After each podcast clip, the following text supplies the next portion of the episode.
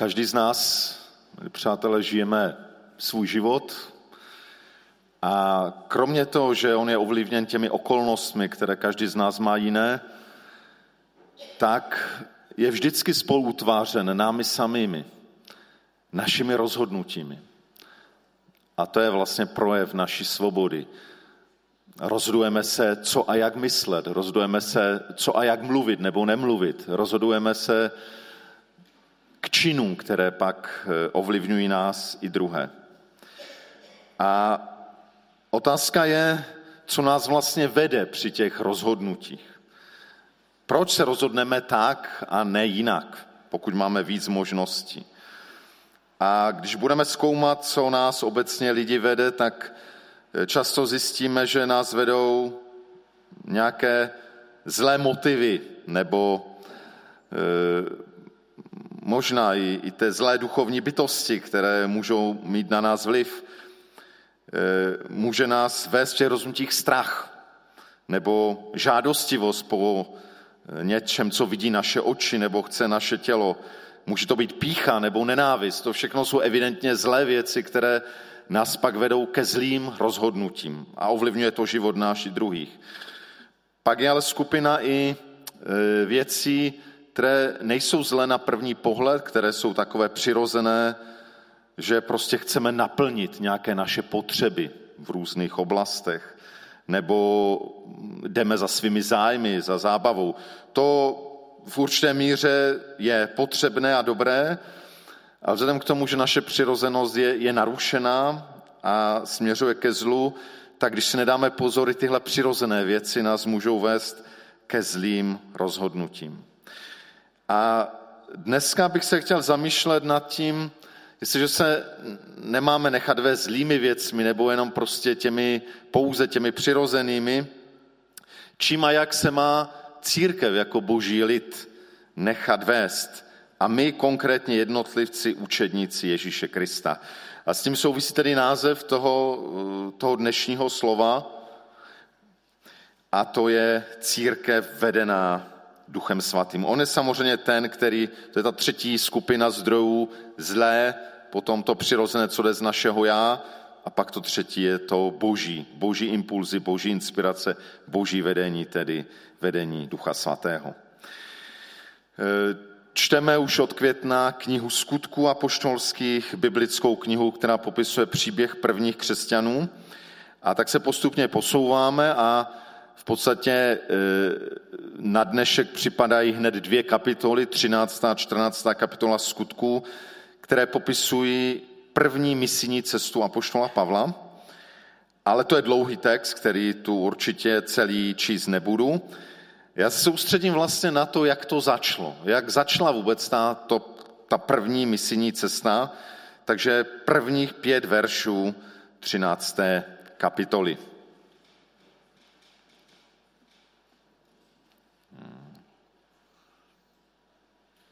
Takže skutky 13, verše 1 až 5, dnes používám český studijní překlad. Takže nejdřív z těch pět veršů přečteme. V Antiochii byli v místní církvi proroci a učitele jako Barnabá, Šimon zvaný Černý, Lucius Kyrenský, Manahen, společně vychovaný s tetrarchou Herodem a Saul. Když konali službu pánu a postili se, řekl duch svatý, oddělte mi Barnabáše a Saula k dílu, k němuž jsem je povolal. Potom po postu a modlitbách na ně vložili ruce a propustili je. Oni tedy vysláni duchem svatým sestoupili do Seleukie, odtamtud odpluli na Kypr. Když dorazili do Salamíny, zvěstovali boží slovo v židovských synagogách. Měli s sebou i Jana jako pomocníka. Ten příběh, který začíná v církvi v Antiochii. A kdybychom četli ty texty předtím, tak zjistíme, že Antiochia bylo, bylo město eh, v Sýrii, zvláštní tím, že to bylo první místo, kde eh, Ježíšovi učedníci začali hromadně zvěstovat radostnou zprávu i nežidům a nesamařanům pohanům. A mnozí pohané uvěřili, začala tam vlastně první církev, která byla převážně eh, z pohanských národů, z nežidovských národů. Eh, šli to z Jeruzaléma prověřit, poslali Barnabáše, ten se zaradoval nad tím, co tam pán Bůh dělá. a po nějaké době šel vyzvednout Saula v jeho domovském městě Tarzu, přivedl ho tam a společně tam dlouhou dobu působili a vyučovali ty nové učedníky Ježíšovi, nové křesťany. A tak se tam ta práce rozvíjela, že dokonce právě tam poprvé lidé nazvali Ježíšovi učedníky křesťany, když to není dobrý název, nebo přesný, přesnější by bylo kristovci. My se nenazýváme podle křtu, ale podle Krista, takže správný překlad by byl kristovci. Takže poprvé tam byli nazváni kristovci. Zdá se tedy, že v Antiochii vznikla velmi dynamická, silná církev, která e, měla spoustu věcí, co dělat, protože tam přicházeli noví a noví lidé. Byli tam schopní vedoucí, o kterých tady čteme, těch pět tady jmenovaných, včetně Barnabáše a Saula, kteří byli obdarováni, byli to proroci a učitelé. A zdálo by se, že ta církev může být taková spokojená sama se sebou s tím, měla dost práce, přicházeli noví lidé, evangelizovali je, vyučovali je a zdálo by se, že, že je to super a že tak to má být. Nicméně do téhle situace promluvil Bůh. Text přímo říká, že Duch Svatý jim něco řekl.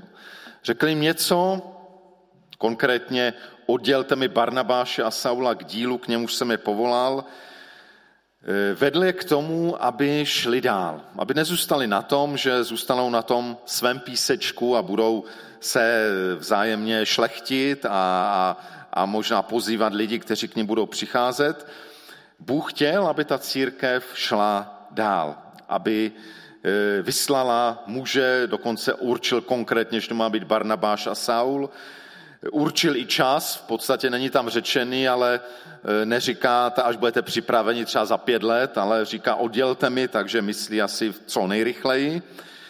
A říká i k čemu je mají oddělit, k dílu, k němuž jsem je povolal.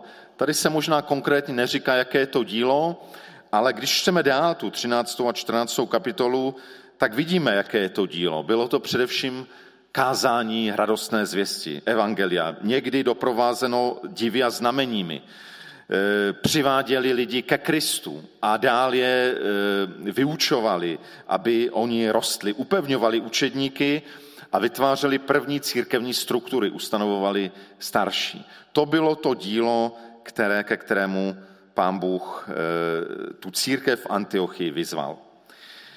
Eh, možná otázka, která, která by eh, nás mohla napadnout a je důležitá, jak to ten duch svatý udělal. Ten se tam píše, řekl duch svatý.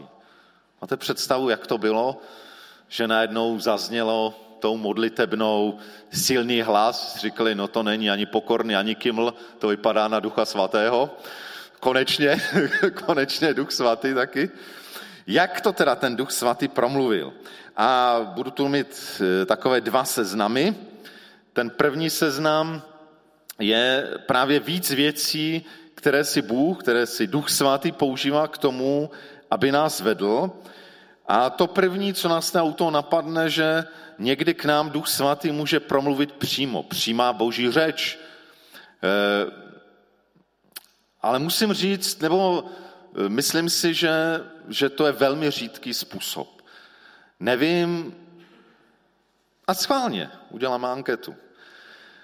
Kdo z vás někdy ve svém životě prožil, že k němu Bůh promluvil tak, že jste to fakt téměř vlastně fyzicky slyšeli. Možná ne v uších, ale v tak duchu to bylo tak výrazné, že, opravdu jako k vám někdo mluví. Kdo z vás, mohli byste zvednout ruku, kdo z vás to v životě slyšel takto? No. Ano. Nejsou to zdaleka všichni, ale řekl bych taková menší, menší polovina to je. Takže ty zkušenosti tady jsou. Já jsem se nehlásil, protože já jsem nad tím přemýšlel, já asi takhle úplně jsem Pána Boha nikdy neslyšel, i když někdy ve mně byla tak silná věta, která se stále opakovala, ale byla vevnitř, že jsem vnímal, že je to boží hlas, ale ne úplně takhle fyzicky, takže proto jsem se nehlásil. Ale, ale pokud jsme tady mnozí, kteří jsme to neslyšeli, to nevadí. Já myslím si, že, to, že pán Bůh tenhle způsob používá velmi zřídka.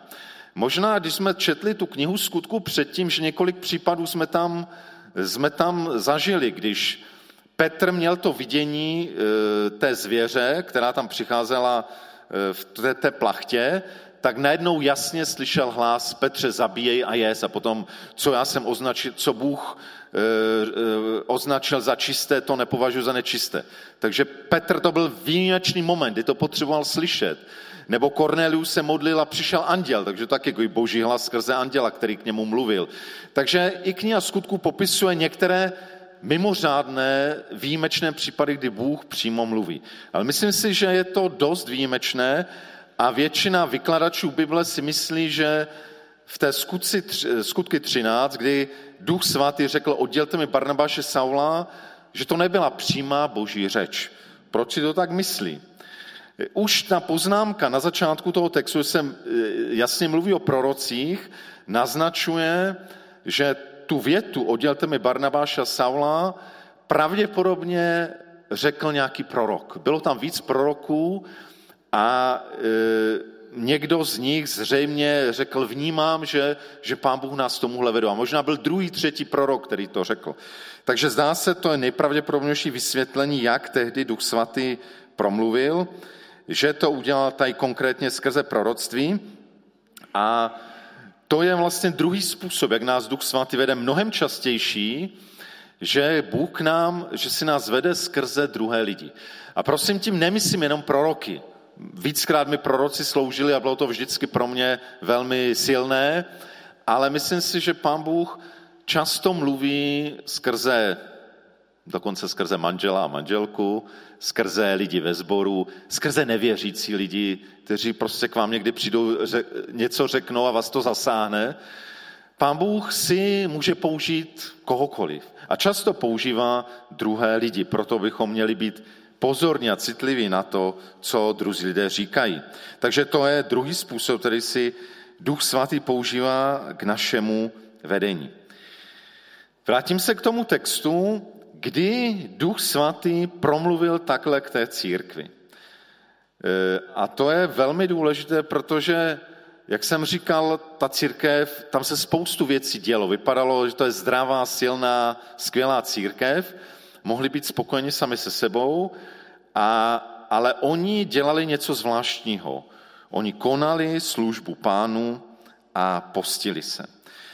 Eh, ta zvláštní formulace eh, v 21. je uctívali pána, eh, v ekumenickém konali bohoslužbu, tak to tak jako vypadá, no tak měli nějakou bohoslužbu jako v neděli. Já mám takový smutný dojem, že, že někdy naše bohoslužby jsou prostě různé věci, ale ne bohoslužby. Už ten název, víte, že to má být služba Bohu kdo z nás prožívá, přichází na, ty, na tu bohoslužbu jako s tím, že tu jdu sloužit Bohu. Možná mnozí z nás, kteří nemají službu, přichází, no tak co nám dneska zase kazatelé řeknou, nebo jaké budou dneska ty chvály, nebo jak to tam půjde. A, a ti, kteří slouží, zase říkají, jak to zvládnu a jak to bude. A, a možná mnohdy úplně vypadneme z toho, že tady nejde to obšťastnit ty účastníky a zaujmout ty hledající, kteří tu přijdou. To je fajn, ale to není ten první úkol tohoto, proč se tu scházíme. My tu máme scházet proto, že, že sloužíme Bohu. Že to má být něco, co má být Bohu milé. Kvůli němu se tu scházíme. S prominutím vy jste až v druhé řadě.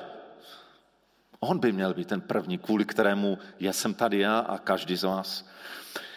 To je pravý význam to. Je tam zajímavé, že tam je řecké slovo, které dobře známe. Leiturgein. My známe liturgie. A liturgie je zvlášť, skoro bych řekl, já to slovo nemám rád v běžném použití, protože my jsme tam měli liturgii, tak si představím, že to je taková ta naplánovaná ani nechci říct bohoslužba, je to naplánované cosi, že se tam přesně ví, co bude, tam, kdo tam zaspívá zbor, tam zaspívá chválič, tam se řekne kázání, pěkně to máme všechno naplánované a tak to pěkně odfajfkneme a je to liturgie. Ale myslím si, že to slovo liturgie v písmu znamenalo něco jiného.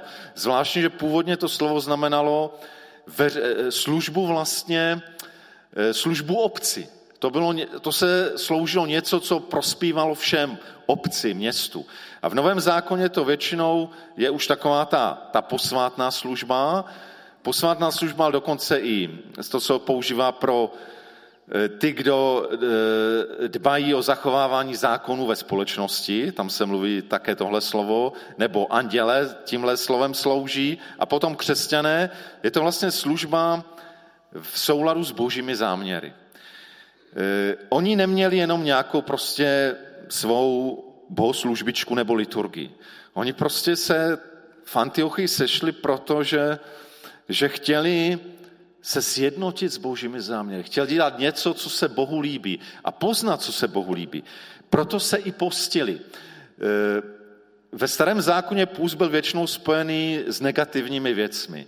Buď s tím, že, že se něco hodně nevydařilo, a tak to byl projev smutku a zármutku, a nebo lidé poznali, že zřešili, tak to byl projev pokání, ale v novozákonní církvi tenhle ten půst, myslím, nebyl z těchto důvodů, a byl to jakoby důvod, který nebyl ve starém zákoně častý a důvod hledání vlastně božích záměrů. Hledání toho směřování, které pán Bůh má z církví. Oni nebyli, přestože tam dělo spoustu skvělých věcí, Oni chtěli hledat, jak je Bůh chce vést dál. Co, co, jaké je to boží směřování. E, my jsme procházeli cestou obnovy a možná něco to přineslo. Možná to nepřineslo tolik, právě proto, že myslím si, že jsme se málo, a je to samozřejmě v první řadě vina vedoucích, možná málo mobilizovali ten sbor k tomu, aby jsme fakt hledali to boží směřování pro náš sbor. Myslím si, že to nám hodně chybí a, a věřím, že příchod e, nového bratra nové rodiny může být povzbuzení v tomhle hledání, protože to potřebujeme. Možná ještě víc než ta antiochice, každá církev to potřebuje, nahledat to boží směřování. A když takhle byli nastavení, tak Bůh promluvil. Možná kdyby si říkal, je fajn, jak se nám tu daří, jak nám rostou ty počty, jak je tu, přicházejí noví lidé. Možná kdyby byli v tomhle postavení, tak bych Duch Svatý řekl, tak by mě stejně neslyšeli, tak k ním mluvit nebudu. Ale když konali takovouhle službu pánu a pustili se, Duch Svatý promluvil. A to je ten druhý seznam, který, který tu dneska chci uvádět. Jedna věc, jak Bůh eh, skrze Ducha Svatého k nám mluví, a druhá věc, na nás, jak růst v citlivosti na to, abychom rozuměli té boží řeči, tomu vedení, jak nás pán Bůh chce vést. A teď nemyslím jenom na, na církev, na sbor, je to věc každého z nás. My bychom měli hledat, jak Duch svatý mě a tebe vede v konkrétním životě. To není tak, že Bůh, že pastoři se mají modlit, protože pro ně je to důležité, ale my nic důležitého neděláme, takže my se... Každý z nás prostě máme nějaké místo v božích záměrech a máme hledat, jak nás Duch Svatý chce vést. Takže první tři položky v tom seznamu jsou, věřím, zahrnuté v tom, že ta církev v Antiochii konala službu pánu a pustili se, to znamená, konali službu, hlavně se modlili, volali k Bohu a, a myslím si, já jsem rád, že nějakým způsobem toto v těch našich bohoslužbách je, myslím si, že nikdy by tam neměla chybět právě prostor pro společnou modlitbu a, a je mi smutno z bohoslužeb, kde už vlastně na modlitby není místo. To není jenom o kázání božího slova a o, o zpěvech a o dalších věcech. E, myslím si, že církev, jeden z hlavních důvodů přescházíme, že se máme společně modlit. E, takže to je jedno, jak pro církev, tak pro jednotlivce. Modlitba je prostor, kde se můžeme stát citliví. A zvlášť, když nejenom e, drkotáme Pánu Bohu s prominutím všechny ty naše potřeby a prozby, ale když dáme prostor, e, aby jsme naslouchali, aby k nám on mohl mluvit. S tím samozřejmě souvisí Boží slovo Bible. To je zvláštní způsob, který Pán Bůh používá k nám, abychom mluvili, a, aby k nám mluvil. A ať už je to tak, že, že někdy nám Duch Svatý dá rozpomenout se, připomíná nám nějaké slovo, nějaké situaci, a nebo, nebo když čteme, slyšíme slovo a najednou se nás to dotkne. A pak samozřejmě půst by měl být zvláštním prostředkem, kdy se stáváme citlivými na, na boží vedení.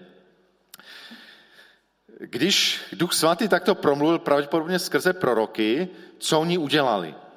Oni neřekli, super, tak jdem do toho, oni dál se postili a modlili.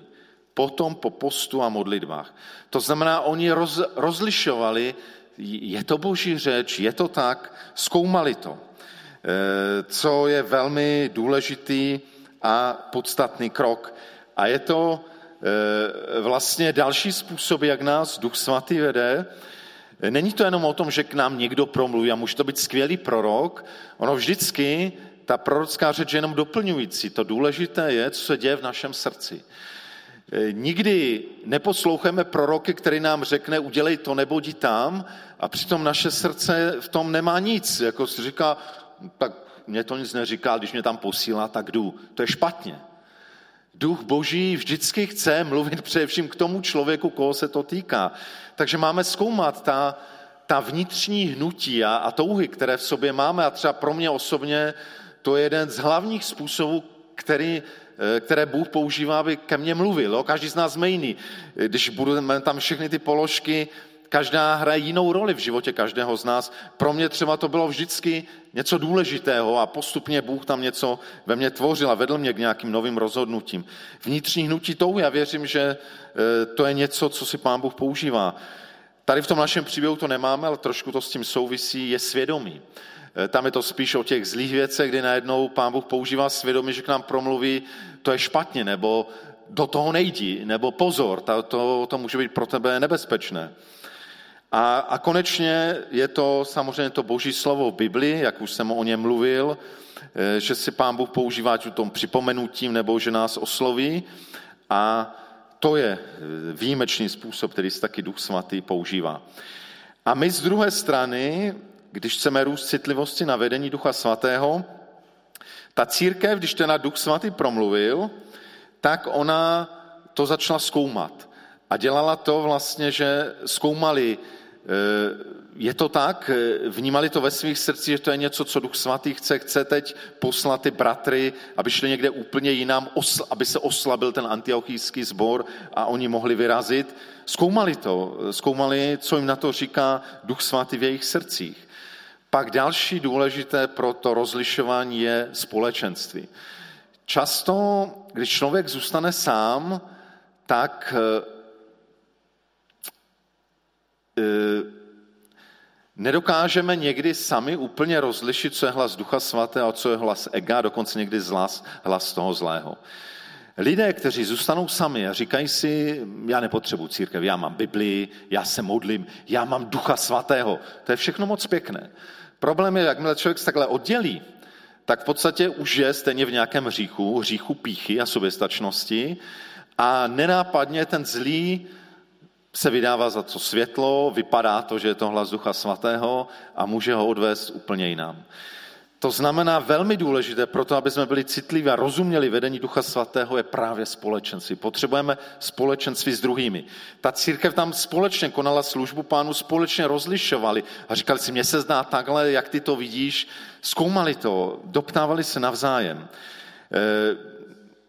Určitou formou toho společenství může být určitý duchovní průvodce, kterého, zvlášť pokud jsme e, ještě někde v těch prvotních fázích e, života s Bohem, je dobré, když máme nějakého zkušenějšího křesťana, který, s kterým se radíme, s kterým se spolu modlíme, s kterým se sdílíme. E, nicméně správný duchovní vůdce je ten, kterého postupně potřebujeme méně a méně. Myslím si, že nikdy to není tak, že nepotřebujeme společenství, ale myslím si, že zralý křesťan už nepotřebuje eh, co 14 dní konzultovat svůj život s někým, možná čas od času se s někým potkat a společně to sdílet, ale už nepotřebuje někoho, kdo nás vede za ručičku. Je to tak, jak, jak eh, v tom normálním lidském životě, kdy, kdy člověk se stává dospělým a dozrává. A konečně poslední, co tu mám, ta položka, jak růst citlivosti na vedení, je poslušnost. Oni, když Duch Svatý promluvil, oni to zkoumali, hledali, zkoumali svá srdce, jak Duch Svatý k ním mluví, eh, zkoumali to společně a když dospěli k tomu, ano, je to tak, Bůh nás k tomu volá, vnímáme to, že, že to je boží vedení, tak eh, vlastně eh, udělali to, že, že vyslali, vložili ruce a vyslali Saula a Barnabáše. To znamená, byli poslušní tomu hlasu Ducha Svatého. E, Někdy může být to, že neslyšíme nebo nevnímáme boží vedení proto, že možná už někdy předtím jsme jasně vnímali, že něco máme udělat a nebyli jsme poslušní. A pán Bůh v tom nemá rád úplně takové žerty, že my s tím tak budeme žertovat, že hledáme jeho vůli, ale, ale líbí se nám, a to, co nám líbí, to budeme dělat, to, co nám nelíbí, ne. To pán Bůh je prostě Bůh. To není někdo, že když nám padne jeho šestka, tak do toho jdem, když nám padne jednička, tak ne. Poslušnost, nebo ochota k poslušnosti, k tomu, že hledám Boží vůli a jakmile ji objevím, tak skutečně ji naplňuji, to je velmi podstatné proto, aby jsme slyšeli Boží hlas, protože každá další poslušnost nás dělá citlivějším a citlivějším na Boží hlas. A každá neposlušnost nás činí necitlivými. To znamená právě ochota, eh, ten postoj, pane Bože, chci poznat, a někdy se tak modlíme, dej mi poznat svou vůli a máme pod tím potext, ale mou vůli je, aby, aby teda mi ukázal, že tahle Anička je žena pro můj život. Jo? Tak potvrď mi to. to. Tohle to není správný a tohle Bůh nemá rád, tak řekne, tak jsi vybral Aničku, tak si ji vyber a mě se neptej, no, jak, to, jak to bude. Eh, jestliže hledáme Boží vůli, tak musíme udělat rozhodnutí, pane Bože, ale jsem ochotný, co mi ukážeš a co rozpoznám a budu to třeba s někým sdílet, zkoumat, ale jakmile to rozpoznáme, že je to Boží vůle pro mě, tak jsem ochotný to dělat. Takže ta poslušnost je velmi důležitá položka toho, té růst, růstu v citlivosti. Takže když oni to zkoumali, rozhodla se církev, že tak to je, že to boží vedení, vložili na Saula Barnabáše ruce, což bylo zajedno e, znamení toho, že, e, že je pověřují tou službou, že zmocňují, modlili se za ně, aby Duch Svatý zmocnil k té službě a oni fakt zmocnění byli, což na té službě bylo vidět. A taky tím vyjádřili vlastně podporu a že chtějí za těmihle svými misionáři stát, podporovat je, povzbuzovat, myslet na ně. Takže začala ta misní cesta, kterou si pak celou můžete přečíst v 13. a 14. kapitole, ale nevím, a to mě úplně teď nově, když jsem, když jsem ty texty studoval říkal, no dobře, tak Duch Svatým řekl, že mají výjít na tu cestu. A jak to bylo dál? Tak Duch Svatým řekl, tak nejdřív začínáte Kyprem, jo? Fajný ostrov. Tam to mám připravené. Potom půjdete, eh, se přeplavíte, půjdete do Malé Azie. Tam, tam, tam tak co, Duch Svatým dal hned harmonogram na začátku, dali mi, jak dlouho se mají kde zdržet, nebo jakmile byl v jednom městě, pak jim řekli do druhého. Možná, ale text Bible mě říká, že pravděpodobně to takhle nebylo. A to mě utvrzuje v tom, že to není tak, že nám pán Bůh každý den říká, co máme dělat. E, proč šli na Kypr? Pravděpodobně proto, že to byla země, ze které pocházel Barnabáš. Barnabáš byl z Kypru, může si přečíst ve skutci čtvrté kapitole. Byl to kraj, který znal. Navíc to bylo strategické místo ve středozemním moři, kde se protinaly různé obchodní cesty. E, a když zkoumáme dál tu cestu, šli dál do Salamíny a do další měst, zajímavé je, že Pavel s Barnabášem většinou vybírali velká města, často hlavní města těch oblastí. Vybírali střediska tam, kde je spousta lidí vybírali místa, většinou to byly místa, kde byla i silná židovská komunita. Tehdy ještě Pavel vždycky začínal tu službu v židovských synagogách. E, navíc e, bylo zvláštní, že v té době bylo asi nejlepší čas pro šíření evangelia, protože byly skvělá infrastruktura, skvělé komunikace, římské dálnice. Nikdy předtím nebyla taková situace a jak kdo si řekl, i skoro nikdy potom až do 20. století. Protože pak, jak římská říše chabla, ty silnice se devastovaly. V té době byly, nejle, byly skvělé, spevněné římské silnice, které vedly stovky kilometrů. A když zkoumáte, kudy Pavel Barnabáš šli, až na jednu výjimku, která měla své zdůvodnění, šli právě po římských silnicích, via Augusta, via Sebaste. To byl pro mě nový objev, to jsem si nikdy předtím nevšiml. Eh, další, co bychom tam našli, že Pavel s Barnabášem reagovali na reakci posluchačů. Jakmile byl velký odpor, sebrali se, šli dál. Jakmile pronásledovali, utekli před pronásledováním. Jindy krásný příběh, když Pavel vnímal při jedné jeho službě, že e, jeden chromý od narození má víru, vnímal to, vnímal tuhle okolnost, tak ho uzdravil. Znamená, byl velmi citlivý na to, co se děje kolem. Jinými slovy, e, to, co bylo velmi podstatné pro průběh celé té první misijní cesty a všech dalších cest, byly okolnosti. Já nevěřím tomu, že Duch Svatým pokaždé říkal, kam mají jít, ale používali svůj rozum, používali, vnímali, byli vnímaví na okolnosti, e, přemýšlel nad tím, ano, ty si z Kypru, Kypr znáš, tak tam by začneme, tam je dobrá cesta, tudy půjdeme. Pak byli ve velkém pronásledování, tak, tak uhnuli z těch římských cest a šli po horší cestě, aby e, možná utekli pronásledovatelům. Znám přemýšlel nad tím, vnímali ty okolnosti. A já si myslím, že to je jedno z nejčastějších řečí, které pán Bůh používá. Okolnosti v našem životě.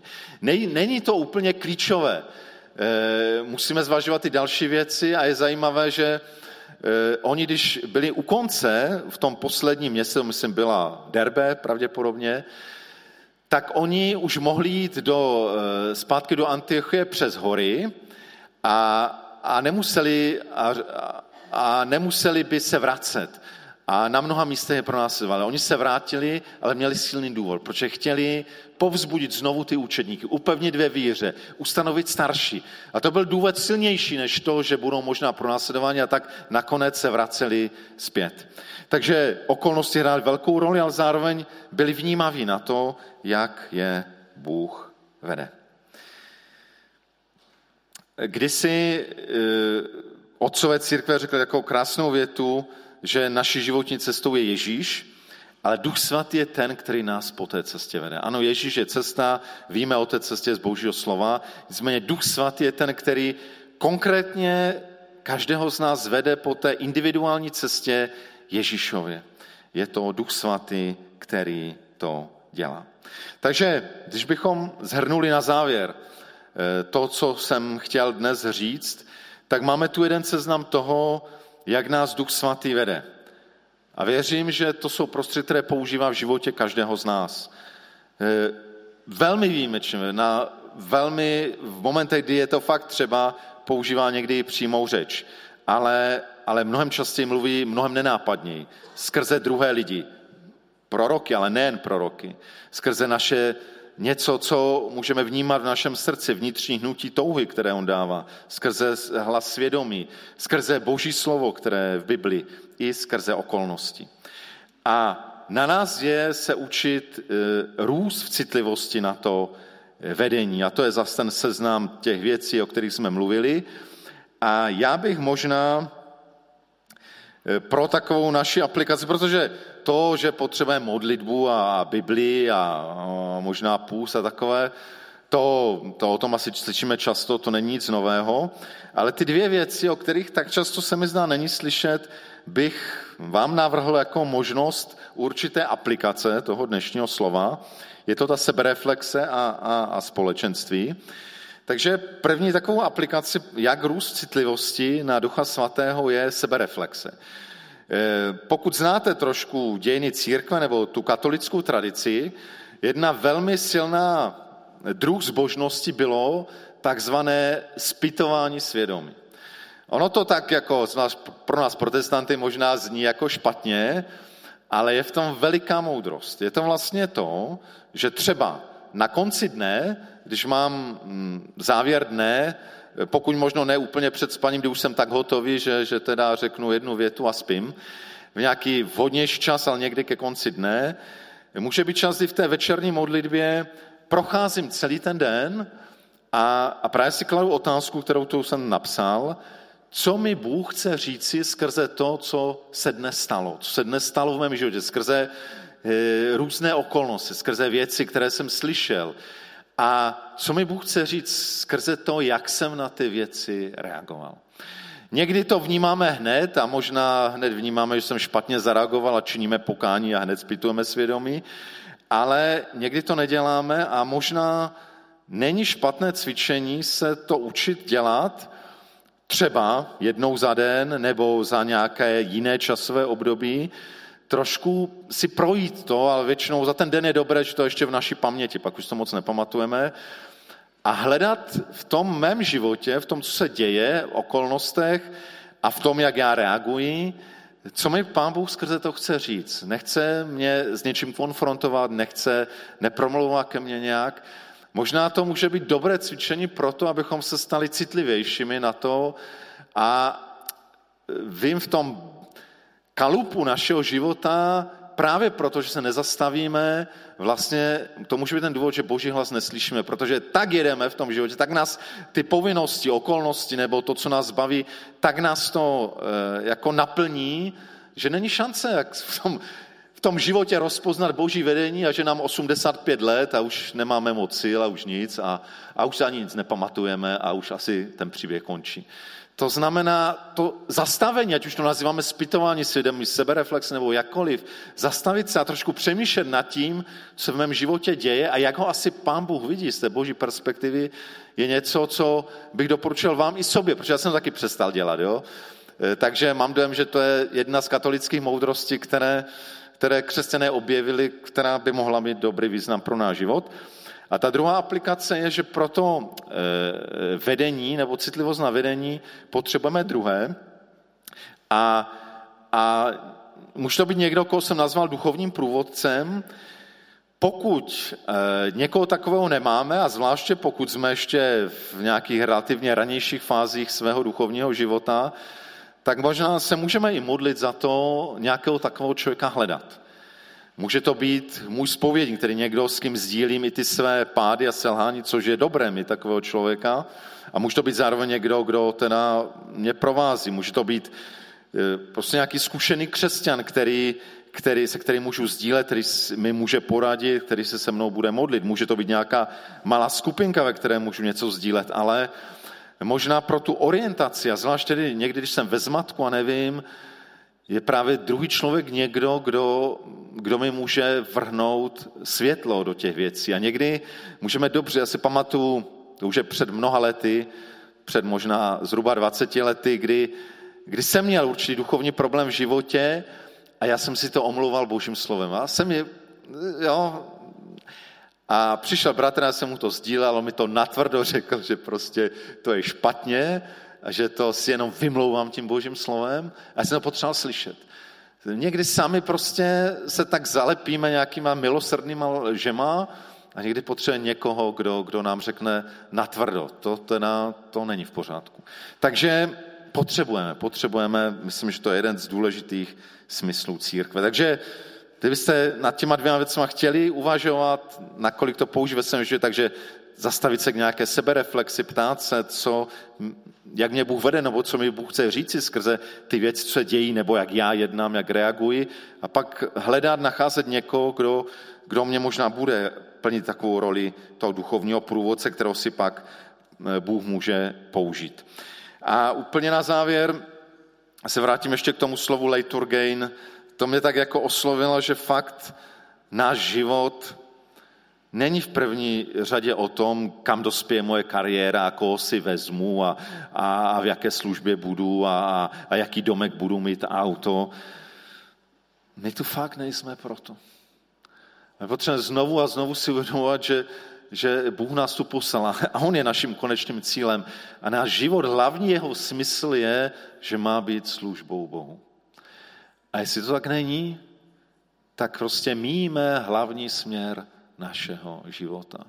A možná to je něco, na čem bychom se taky měli zamyslet, ne jestli děláme dobře liturgii ve sboru, ale nakolik je tou správnou liturgií, božím eh, službou Bohu celý můj život.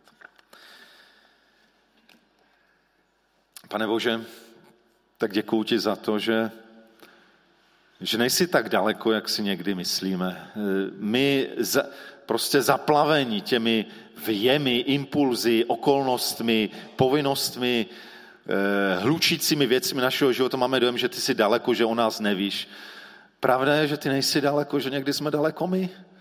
Že prostě eh, s tebou nepočítáme, tebe nevnímáme, nezastavíme se, nedáme ti prostor, aby si k nám mluvil skrze své slovo v modlitbě, skrze druhé lidi. skrze okolnosti. Tak pane, to chci vyznat, že, že i já, který bych měl být v první řadě tvým služebníkem, tak mnohdy tak jedu a, a, a nezastavím se. A chci vyznat, že, že to nechci, aby to tak bylo, že, že chci, aby ka, já i každý z mých bratří, sestr se naplnili to, k čemu z nás povolil, abychom naplnili ten záměr, který s námi máš. Abychom ho naplnili, musíme mu porozumět, musíme ho slyšet, musíme se zastavit a vnímat to tvé vedení. A tak tě prosím za sebe, za, za mé bratry, sestry, kteří dnes e, jsou tady nebo slyší e, tohle poselství. Prosím tě ale i za, za, za naši církev jako celek, za náš sbor, abychom byli vnímavější a citlivější na, na tvou řeč, aby si k nám mohl mluvit, aby si napravoval, narovnával náš život, abychom mohli vyznat věci, které nejsou v pořádku a opustit je, abychom šli, pane, za tebou a, a, a mohl si z nás použít. Proto, jako jsi použil Barnabáše a Saula mocným způsobem, protože ti byli poslušní a, a nechali se tebou vést. Děkuju, pane, že nás neusvědčuješ proto, aby jsme si říkali, no tak jsme fakt špatní křesťani, že pokud nás usvědčuješ, tak proto, aby, aby přišla tvá změna. Pane, možná nevíme, kde se toho chytit, ale, ale pokud my budeme chtít, pokud my budeme chtít změnu, ty nás v tom duchu svatý povedeš. A tak prosíme tě, aby přišla změna, protože je čas na změnu. Je čas na změnu v mém životě i v životě každého z nás. Amen.